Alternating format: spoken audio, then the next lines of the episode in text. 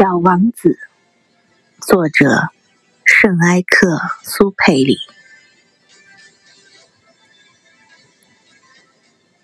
第五天，还是羊的事，把小王子的生活秘密向我揭开了。好像默默的思索了很长时间以后，得出了什么结果一样。他突然没头没脑的问我。羊要是吃小灌木，它也要吃花喽。它碰到什么吃什么，连有刺的花也吃吗？有刺的也吃。那么，刺有什么用呢？我不知道该怎么回答。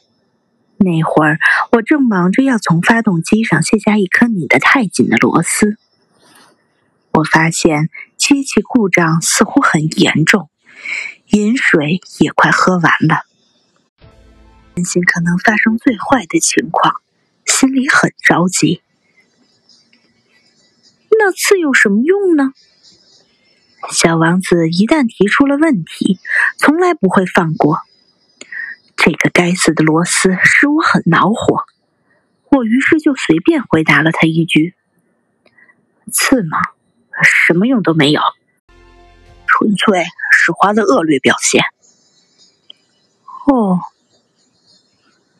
可是他沉默了一会儿之后，怀着不满的心情冲我说：“我不信，花是弱小的、淳朴的，他们总是设法保护自己，以为有了刺就可以显出自己的厉害。”